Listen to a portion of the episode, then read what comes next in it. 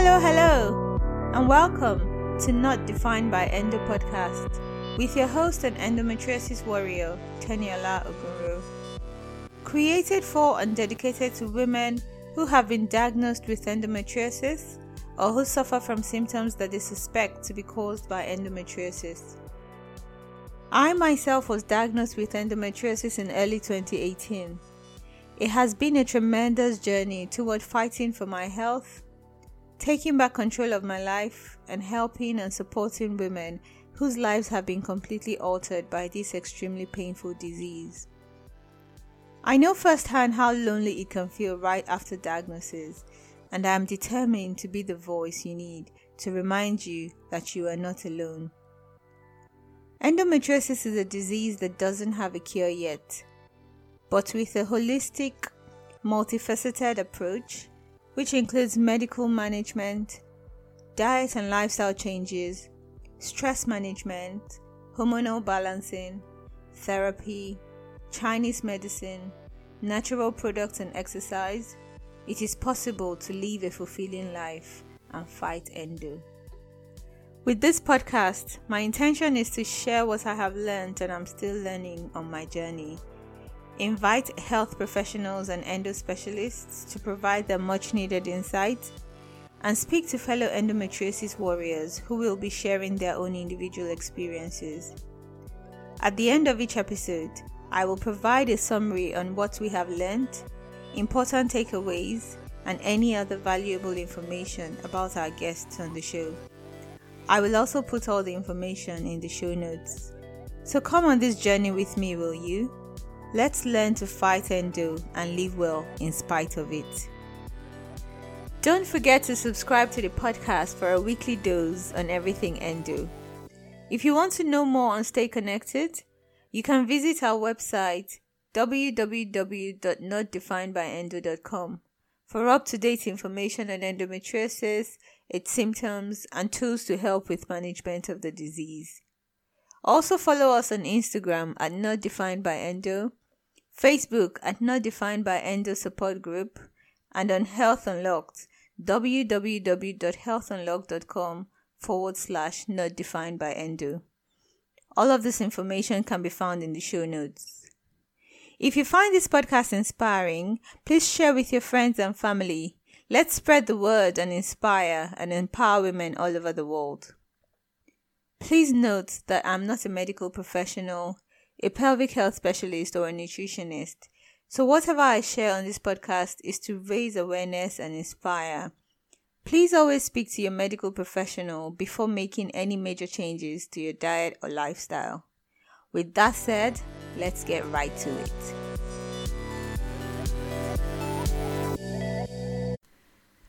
Today's episode is an interview with the amazing Nicole Cozine, who I'm honored to have met on Instagram. Nicole is a physical therapist with a doctorate in physical therapy and with a specialization in pelvic physical therapy. She has a private practice called Pelvic Sanity in Orange County, California. Nicole and her team treat women and men with any sort of pelvic concerns, such as pelvic pain, sexual dysfunction, urinary and bowel conditions, and pre and postnatal issues. I had been following Pelvic Sanity's Instagram page for a few weeks and I found myself loving the posts, learning something every time, and actually looking for the profile just to check if any new content had been posted. Yes, it was that engaging. She not only posts about pelvic pain, but also has a mini series about endometriosis and understanding the pain. Nicole also has a book, The Interstitial Cystitis Solution, a book that teaches how to heal from bladder and pelvic floor dysfunction. This can be found on Amazon, and I will put the link in the show notes. With endometriosis, there is a lot of learning that needs to be done, and our pelvic health is so important if we are going to learn to live well and beat endo. This is why I decided to reach out to Nicole for an interview, and I'm so excited that she said yes. So let's welcome Nicole as she shares her profound knowledge on everything to do with our pelvic health and the part endo plays.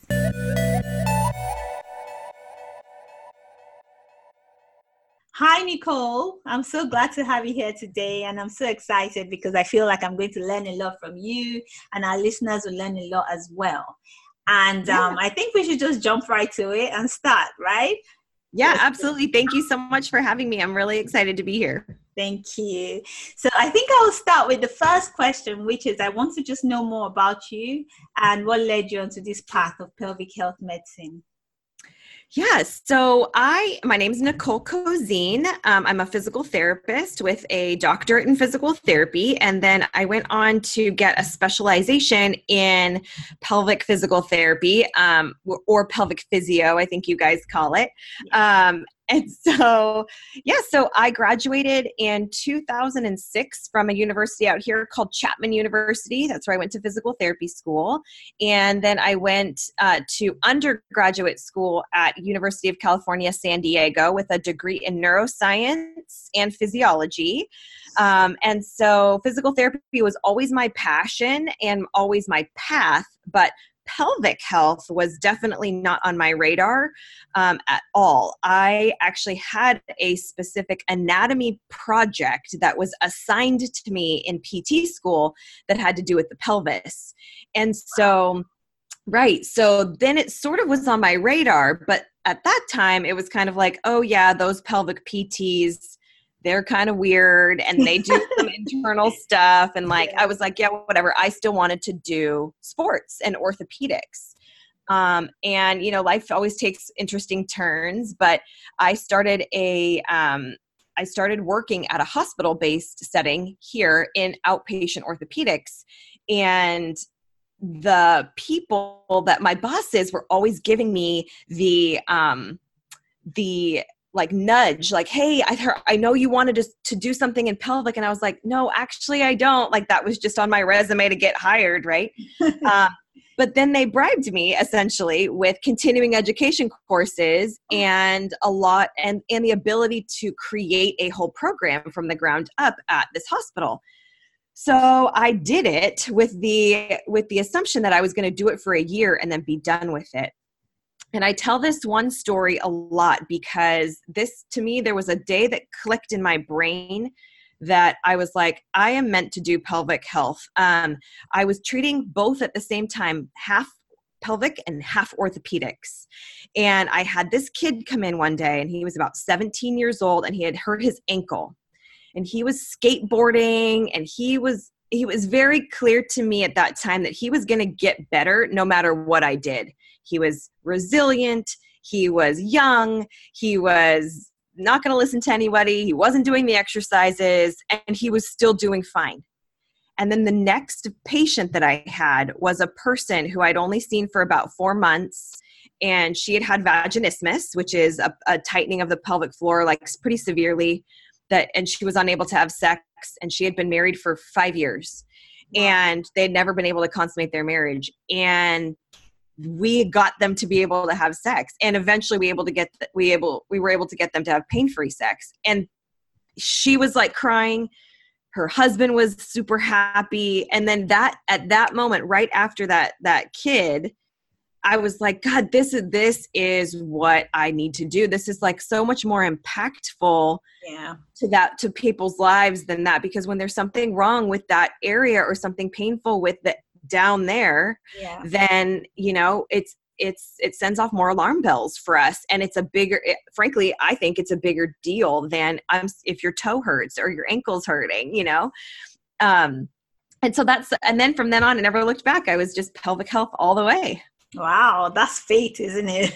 Yeah no kidding. yeah that's amazing. I think you made a point about um you know wanting to do something impactful and i think that's amazing because women go through a lot.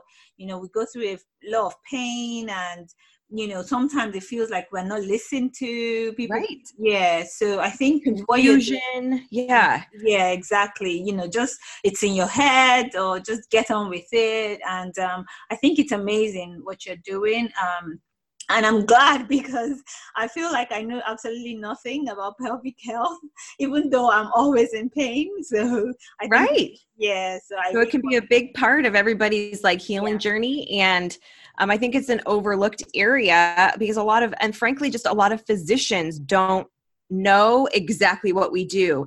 They're starting now. Urologists, urogynecologists, OBGYNs are finally starting to like be like, oh, pelvic floor physical therapy or pelvic physio, yeah, yeah, sh- go there. But they don't actually know what we do a lot of the times. And um, so a lot of times it's left up to you guys as patients to uh, be advocates. And then you then have to find the right fit for you in a pelvic physio. Um, and that in and of itself is hard. So then you have like another area where it's kind of difficult sometimes to find the right fit to find the right experience level and expertise um, because one of the other things about our field of pelvic physio, and this is globally, is that women's health physio is, is a big field, but yeah. there's a big difference between an expert in postpartum health and pelvic pain.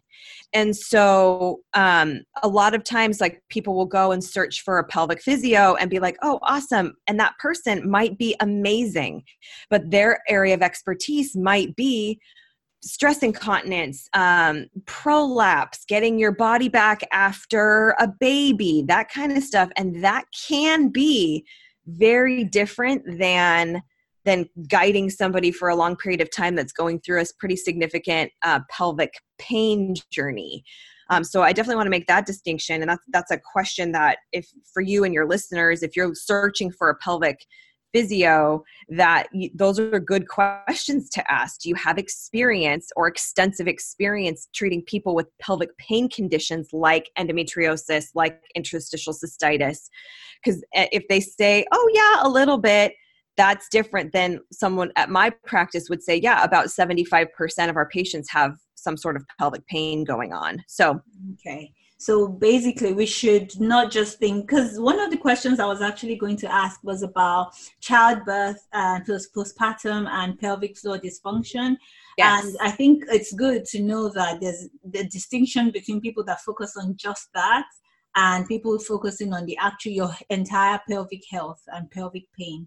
Right. And I mean, to be clear too, you can still have a an excellent person at both, right? Like we feel like our clinic is is great at both, but we have pretty specific therapists within our clinic that more gravitate towards the postpartum care and then myself and another couple therapists also gravitate more towards pelvic pain mm-hmm. and we make sure we try to fit the patient with with what's going on mm-hmm. so but to answer your question you know um, pregnancy and postpartum issues are are interesting especially if you have a a pre-existing sort of pelvic pain condition on top of that right? So and that's where um, it's not inevitable that a pregnancy will make it worse but it can definitely complicate things a little bit um, and let's talk about just completely ignore for a second pelvic pain stuff. Pregnancy, in and of itself, and childbirth um, is really tough on that region for a lot of for a lot of um, reasons. So it's not like everybody that has a baby has pelvic floor dysfunction, but it's one of those things that I think it's way more common than people think.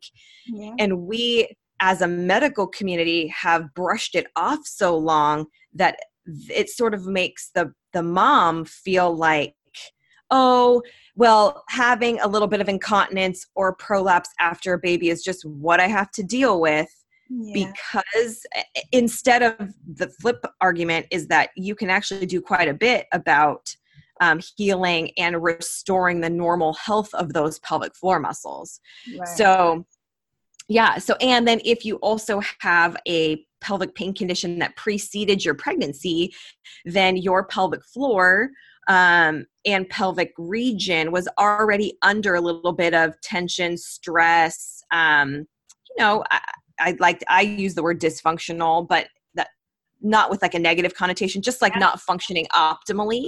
Yeah. Um, you know and so then and then it also it's almost like having a little bit of a of like a ankle sprain and you're trying to run a marathon. It's like it might be fine if you're going to run like a 5k but then if you're going to try to if you're going to try to do a whole marathon then we're going to have some issues you know? Yeah. so um so yeah i mean but either way it's it's important i think to get a a true musculoskeletal evaluation done of your pelvic floor okay. because your OBGYN postpartum or otherwise isn't always looking at the muscles, the nerves, the fascia of the pelvic floor. We can go into a little bit about what the pelvic floor actually is.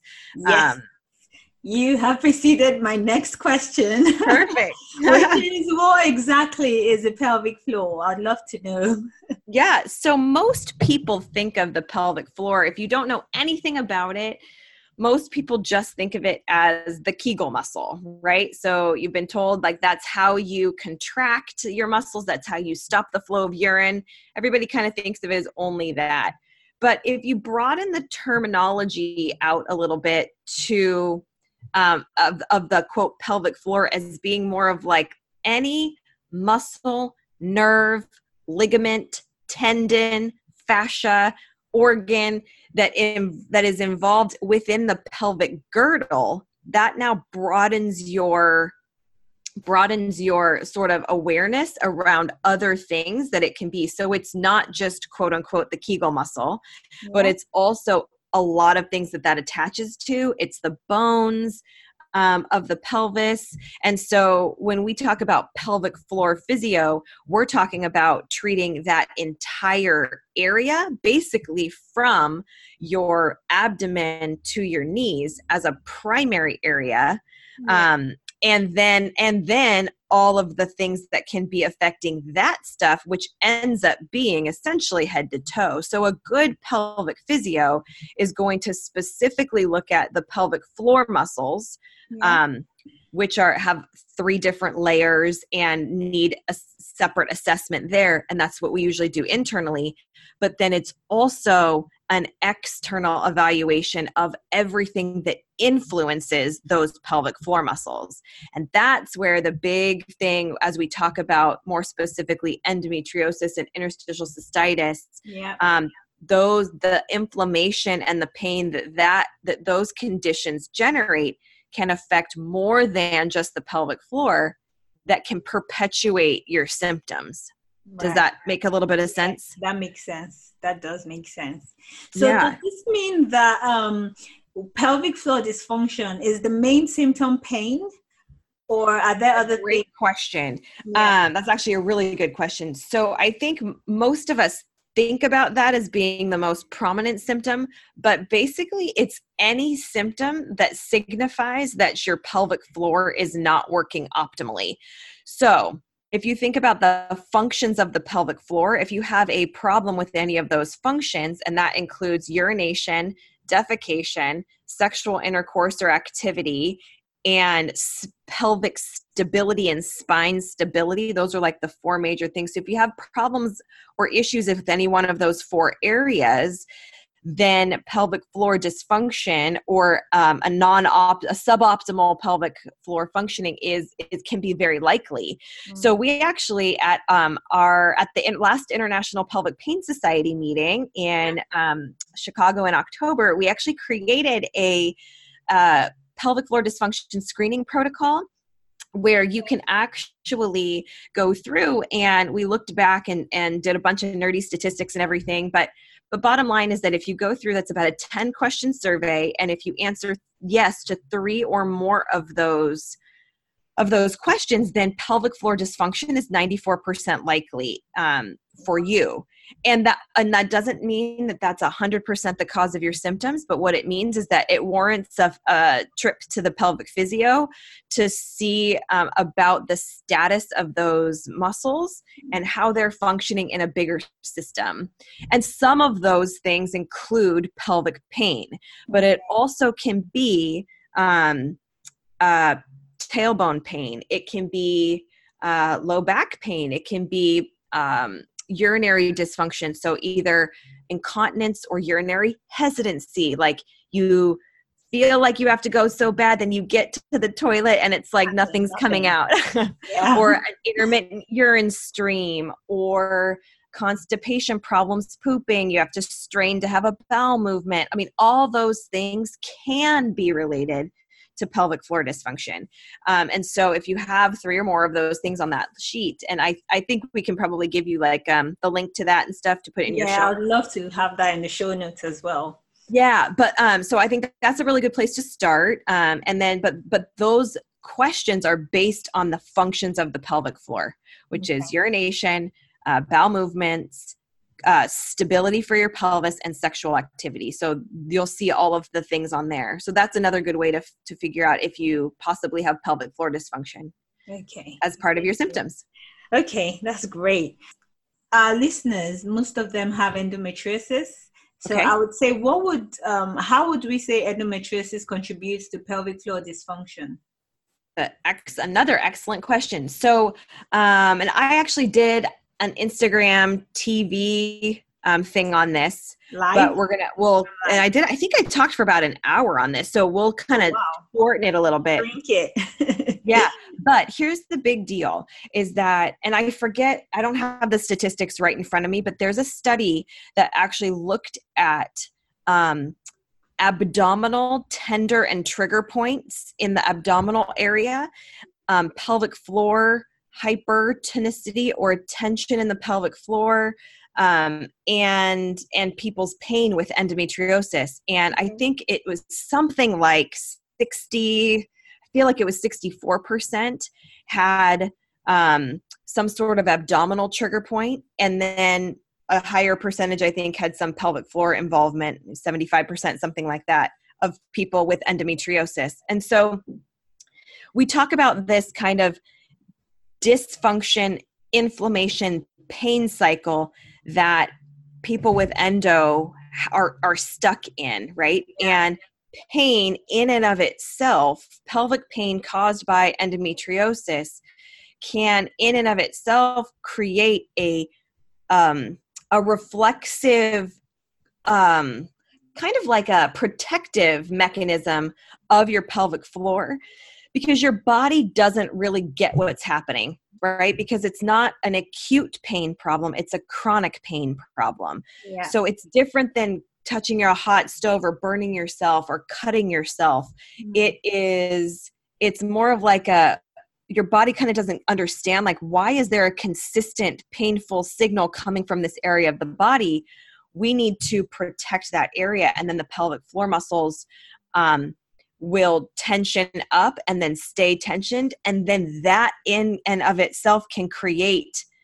pelvic pain. Mm. So now if you have had endometriosis at all or for a long time then your brain can't decide is it the actual endometriosis is it in adhesions is it um, the actual pelvic floor muscles themselves all it knows is that there's pain down there and so that's one of the things that I feel like a pelvic physio can be really valuable in is helping to tease out what percentage of your symptoms and your pelvic pain is coming from certain areas.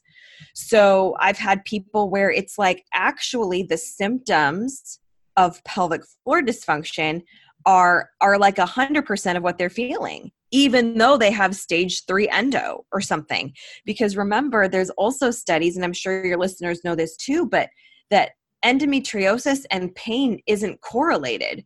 So you can have very significant endo yeah. um, with no pain, and you can have very um, stage one endo with with a ton of pain. Yeah. So what the the the key there is is like if it's not correlated then there must be something else that is mm-hmm. also contributing to pain in that region. And so then we look at the muscles, the nerves, the fascia um, of the entire pelvic girdle. And that's where your OBGYN, as skilled of an excision surgeon that he or she might be, is not going to be able to assess that in a thorough way. Mm-hmm. Um, at best, they're going to tell you that that's a problem, and then that's our job as physios to learn how to fix that and help you help yourself to fix that. Mm-hmm. So that was a little bit long winded, but I hope that that kind of makes sense with um, with the the the chronicity of the pain Yeah. and how that affects how your brain perceives that pain. yes. And that is not to say that the pain's in your head, Yes. but it does get transmitted differently once you're in that once you have pain for a long period of time. Okay. Okay, that's amazing. So, um, one of the things I was also going to ask was um, about inter, um, intersti- interstitial cystitis. Cystitis, right? something Okay. about- I know I'm struggling with that. So, interstitial cystitis. Um, I know you said on your Instagram that Yep. it's like the evil twin of endometriosis. Mhm.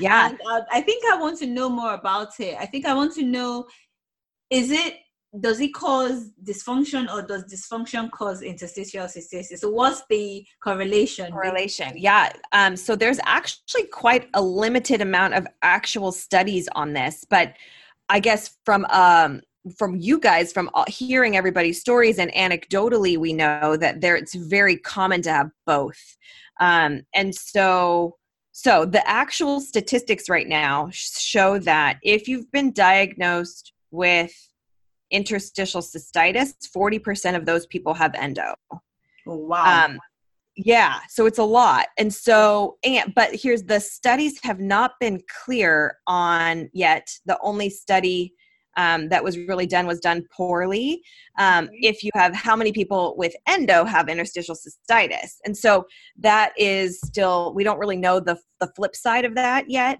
okay. but but the bottom line though is that you can have endometriosis and not necessarily have quote unquote interstitial cystitis but you can have pelvic floor dysfunction from endo that creates bladder symptoms right Okay. urgency frequency of urination Yeah. painful urination, that kind of stuff. So, but then if you actually, this is where it gets really confusing. So we feel like we're in this like riddle Yeah. because if you look at the definition of IC, interstitial cystitis is simply defined as pelvic pain and urinary symptoms that have been lasting for six months in the absence of any other identifiable cause. Yeah. Well, so you can essentially be diagnosed with IC if you have been diagnosed with endo, Endo. first and you also have bladder symptoms. Yeah.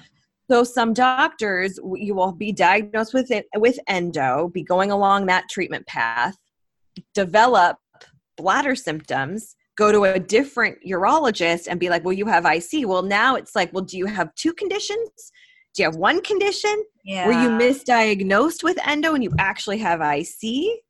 And you can drive yourselves freaking nuts Yeah. by trying to figure out which one you have and all this stuff Mhm. when and this is where I feel like pelvic physios need to get inserted into the mix here Yep. because at the core of a lot of these things is the pelvic floor, right? And so um, that no matter what medical path you go down and what your actual diagnosis is of pelvic pain, the pelvic floor is usually involved. And we have evidence to believe that or to show that if you have IC or bladder pain, um, then you have a 90% chance to have pelvic floor dysfunction and people with endometriosis have in that 70% range of so it's like the pelvic floor just needs to be on your list of things Yes, to address and, and continue to continue to continue to address throughout your whole journey. Um, because it's not ma- pelvic physio isn't magic and it can't it's not going to quote unquote fix you. Mm-hmm. um, magically it's like it's a process and we have to figure out why that's happening and and then help you to figure out what medical path you need to go down in the most efficient way and i feel like a lot of pelvic physios can help with that decision making process of what to tackle first should you have an excision surgery should you do an instillation if you have bladder symptoms you know so yeah. that's where i feel like we can really help people to see what's coming from what Yeah. and sort of get the underlying cause of a lot of the symptoms of both of those conditions Okay. I think for me, because I've got endo and I've also got bladder issues, I haven't Okay. been I haven't been so things like um, you know, when I go to use when I go to read, I struggle because it's kind of like there's pressure Okay. Um, yeah, so I don't know if it's IC because I haven't been diagnosed, but I know that there's um, endo on my bladder. So, Okay. Yes. So at this point, I feel like um, the solution is just to go for physical um, pelvic physiotherapy because Yeah, because I here's feel- the thing is that yeah, go ahead. yeah. So I was going to say that I feel like either way, it would be a good thing because if I have endo and I've got bladder issues and I feel like something is wrong, you know, I've got pelvic pain all the time, then it, surely it wouldn't hurt to try and um, fix a potential pel- pelvic floor dysfunction. Wouldn't you? Th- would Would you say that? Absolutely. And here's the thing. So you have you you had have been diagnosed with endo on your bladder, Yeah. but is that really the cause of your bladder pressure? It very well could be and it very well couldn't be. And so the only way to f- sort of figure that out is to just go to physical therapy, see if it helps, and then and then you kind of know from there, right? versus i mean with the the lesser of that's that's like the more conservative route right? Now of course you can go have a surgery and um, get an excision surgery and and actually get that excised off and and all that stuff. But even then right even then that's still like an insult to that area. There's there's scar tissue that can be built up after that. Yeah. um that a pelvic physio can actually help with as well so whether you end up having the surgery or not Mm-hmm. um, or multiple surgeries or whatever like I, I just and i know i have a biased opinion but but um, pelvic physios are really like so helpful throughout the entire process helping you recover from the surgery um, just helping you discern which symptoms are coming from what you know i think so quickly um, we want so badly and for you guys for sure since you guys have been going through things for quite a long time it's with the mri findings uh, or of a fibroid or uh, the you know oh i've endo on my bladder like great we and even from like a low back pain perspective right if you find that you have a uh, bulging disc it's like oh awesome we found the reason but that's not necessarily the pain generator and i think that's the biggest thing that i want everybody to sort of know is that the the medical organ based reason why you could be having something might not be the pain generator. It might not be the thing that's creating the pain. Yeah. so, and if you're not addressing the pelvic floor component, then you can be missing like a big area of potential pain generators that can calm down your whole nervous system and help you sort of move on um, into better treatment options that will be more effective. Okay. Okay. So going on from that, um, so I guess going to a um, pelvic health um, specialist would be my next step, right? If um, that's what you would suggest I do next. Um, so I would say my next question would be what kinds of maybe lifestyle changes or exercises. So I know the pelvic um, therapist would help me through the process of from the beginning to the end of um, improving my pelvic floor function. But Mhm. if I'm at home, for example, and I'm trying to carry on doing that, what would you say? What kinds of exercises or lifestyle changes, diet, whatever it is, would you suggest that um, you know I begin to do to help myself? Yeah, so that's an excellent question and it's a it's a long list of things but not meant to be overwhelming, right? And so this is where I feel like too is that yes, if we could be perfect on diet and exercise and sleep and stress and all of these things like wouldn't that be wonderful, you know? Um but I do feel like there are certain things that for some people might be more important to start with. So, for instance, let's just give an example where, uh, let's say you have endo, and then you also have a lot of gut upset, GI bloating, that kind of stuff.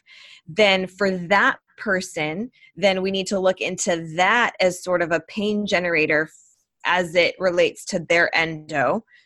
So, for that person, I might focus more at the beginning on what are actually the food sensitivities that you have um, diet um, so i mean the most broad thing is is doing like an anti-inflammatory diet that's probably dairy free because that's an inflamm- inflammatory um, thing but that's not right for everybody um, but but if you definitely have symptoms of like let's say ibs also then that might be a good place to start. Um, if somebody comes to me with endo and pelvic pain um, and they are in a super high stress situation or that kind of thing for for that person we might focus more on mindfulness meditation um, diaphragmatic breathing making sure that your breathing can calm your nervous system making sure you have strategies to do that. So stress is a is a big um, factor in pelvic pain and your guys' lives are stressful because you're in pelvic pain. So um you know so there's things like that. So in my opinion i think it's important to sort of do what i call like an honest self-assessment and write down all the things where you could make changes and then sort of prioritize those so it doesn't seem like such a daunting task to fix everything all at once. Because that's where i feel like a lot of people make a bunch of mistakes um, right. where you try to fix too many things at one time and then you just throw your hands up it's yeah. too hard. Yeah.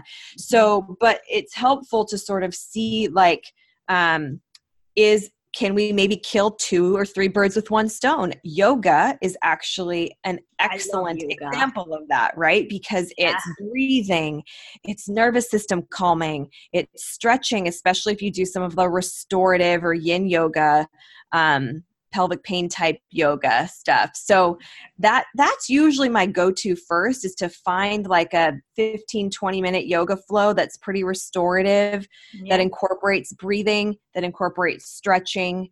Um, the, the stretches that I have in the interstitial cystitis solution are actually pretty appropriate for anybody with pelvic pain or endometriosis. So that includes like a pelvic floor relaxation stretch. So like happy baby yoga pose and a squat stretch if you have the hip mobility to do that. Um, those can be really calming and helping for pelvic pain. Um, doing self massage over the abdomen, we can show of pelvic physio can show you how to do that to help release those abdominal trigger and tender points. Um, so I know that was kind of a broad answer to a specific question, but I think there's a, a good blend of nervous system calming, right? Mm-hmm. However, that is mindfulness, meditation, breathing, along with the musculoskeletal part, which is the stretching, the pelvic physio, um, and then the home program with that, which is where if we have a wand or something that we can help you self treat at home, yeah. and then and then the other category, which is diet, exercise to your tolerance that doesn't increase pain, sleep hygiene, we call it, right? Where you're doing all of the things that you can do, getting off social media two hours before you go to bed, all that kind of stuff.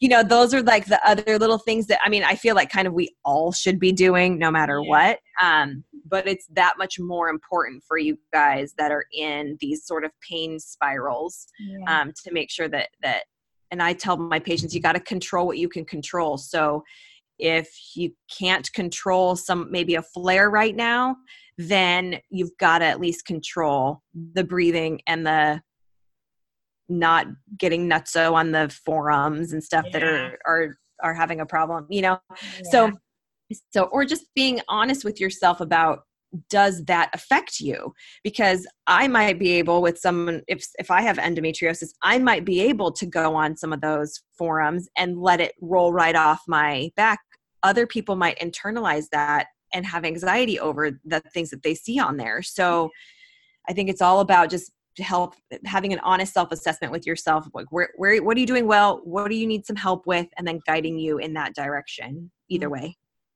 Amazing. Thank you so much. I feel like I've learned so much. Oh, good. I'm glad you have yeah, about my pelvic health and my pelvic floor. And now I'm going to go out there and start taking care of myself. yeah. See, and then you can oh. see how if that if that makes a difference. And then if it here's the other thing. I feel like if it doesn't, like you said before, it's not going to hurt and it still gives you a lot of information. Yeah. If you get, go to a pelvic physio and you go see them for their plan of care and it it the dysfunction quote unquote resolves but you're still in the same exact amount of pain, then you can go back to your physician and be like, well, I know it's not musculoskeletal. Yeah. So now we need to look at other areas of yeah. maybe where the pain generation can be coming from. But until then, we can't say, you know? So that's where I feel like it's just a good thing to do um, mm. right off the bat. Yeah, true. And you said something as well about men having pelvic floor dysfunction as well. Yes. How? Yes.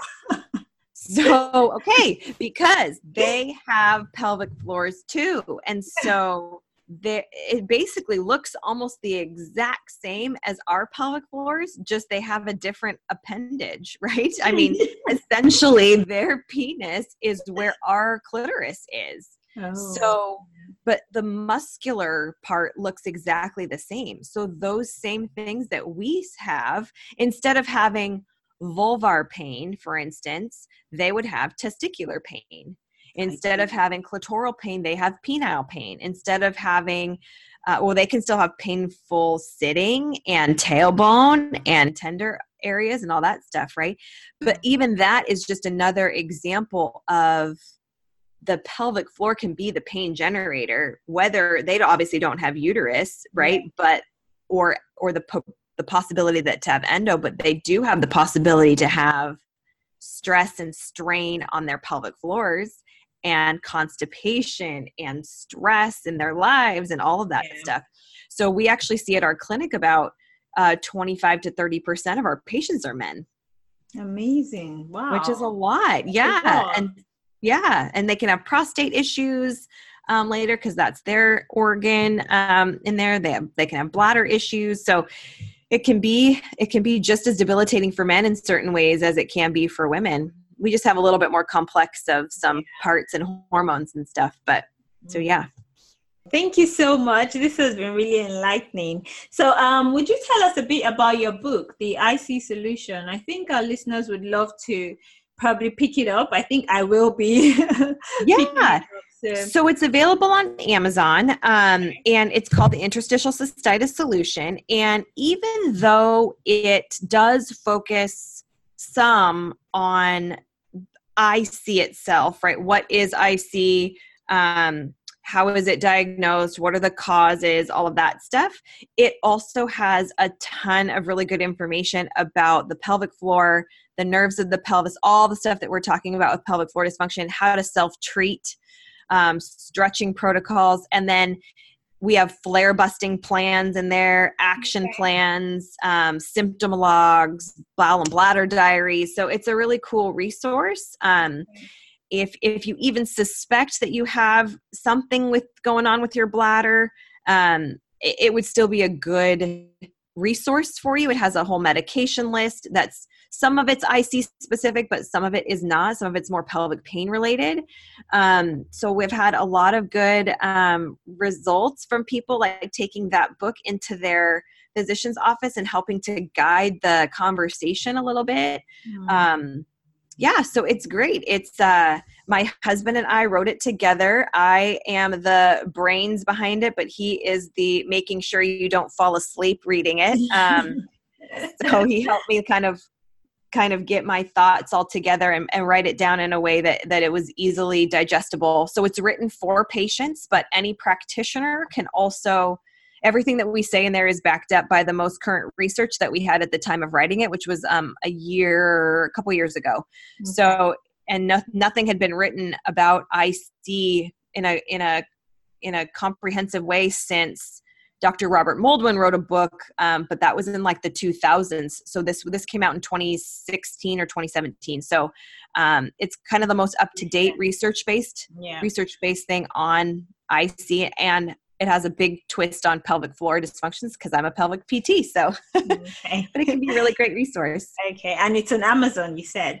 Yeah, that's on Amazon, and I I believe I don't think there's any problem getting it in the UK. Okay. Um, yeah all right okay thank you so much I'll also is it also on your website it is on our website and then um, it's also on a couple of other like vendors like you can get it through the um, uh, I don't think you can get it through the ICA, but definitely the ICN, Interstitial Cystitis Network, has it on their website. Um, I think it's even, I think it's listed on the International Pelvic Pain Society website. But there, if you just search for it, you can like look around. And I'll also put this in the show notes as well. Yeah, perfect. Yeah, and the final question will be a bit more about pelvic sanity. I think I want our listeners to be able to um, search for it and find it, and maybe you know come see you. Yeah, for this. So Yes. So the cool thing about so what we've what's really been exciting for me as a practice owner is that we have a, a physical location in Orange County, California, which is a nice little destination spot because um, we're about five to ten minutes away from the beach. Um, but we have a whole out of town program. Um, so we've had people. I think we're up to twenty or twenty two different U.S. states, and I think like I forget how many countries, but we've seen people from all over. Um, and so there's we have intensive programs. Um, we have remote consultation options where um, we could hop on a Skype or a call like that um, to sort of help you sort of sort out like what you've been doing um, and then help you find resources in your area to sort of go with a treatment plan um, our website is full of really good information so that's pelvicsanity.com uh, we have a pretty fun Instagram, which is at Pelvic Sanity. Um, and then I also have my own that I do, which is at Nicole Cozine DPT. Um, so, yeah, we're kind of all over social media. Our goal is just to give positive, practical, evidence based information on all things pelvic health and pelvic floor for men and women um, and so we we're constantly doing like instagram lives with other folks and videos and stuff like that just to kind of get the word out and help people understand um, the connection between the pelvic floor and their their potential symptoms. Amazing Thank you so much, Nicole. This has been really good. This has been amazing, and I have learned so much. And I'm hoping our listeners have learned a lot as well. And um, do you have any final advice for us? yeah, so I do actually. So, from a final advice perspective, I really want people to feel if you can, if you can feel less overwhelmed and try to feel more empowered by some of the information that you can find on online. If something if you find something and it doesn't work for you just discard it. It's okay. Like there's so many avenues of healing for each individual person yeah. that there is no one size fits all treatment approach. I mean everybody is so individual um, but there is a ton of hope that you can be symptom free kind of no matter what your condition is. Um, and so we've helped so many people see that. I think sometimes that gets lost in the bombardment of stuff on the internet and social media and stuff like that. So I think that if you can find, you know, two or three areas where you really trust information um, and stick with those things, or a support group online that's really positive, um, stick with those and then just have start to build your little medical team that's going to be your tribe right to go through with you this whole journey. And and if you can find they're out there they're out there. It might be sort of frustrating to sort of connect that team together but they are out there. There's people like me all over and you just have to um, be persistent. And i just want to give a little ray of hope to anybody that's that's dealing with these symptoms that it's possible and probable to significantly decrease your symptoms if not be symptom free so. Thank you. What a fantastic time with nicole today. So what have we learned about our pelvic health our pelvic floor is any muscle tendon ligament, bones, fascia that make up our pelvic girdle and provide support to our bladder, uterus, and colon. While pain is one of the main symptoms of pelvic floor dysfunction, there are four main functions of the pelvic floor, and these are urination, defecation, sexual function and activity, and pelvic and spinal stability.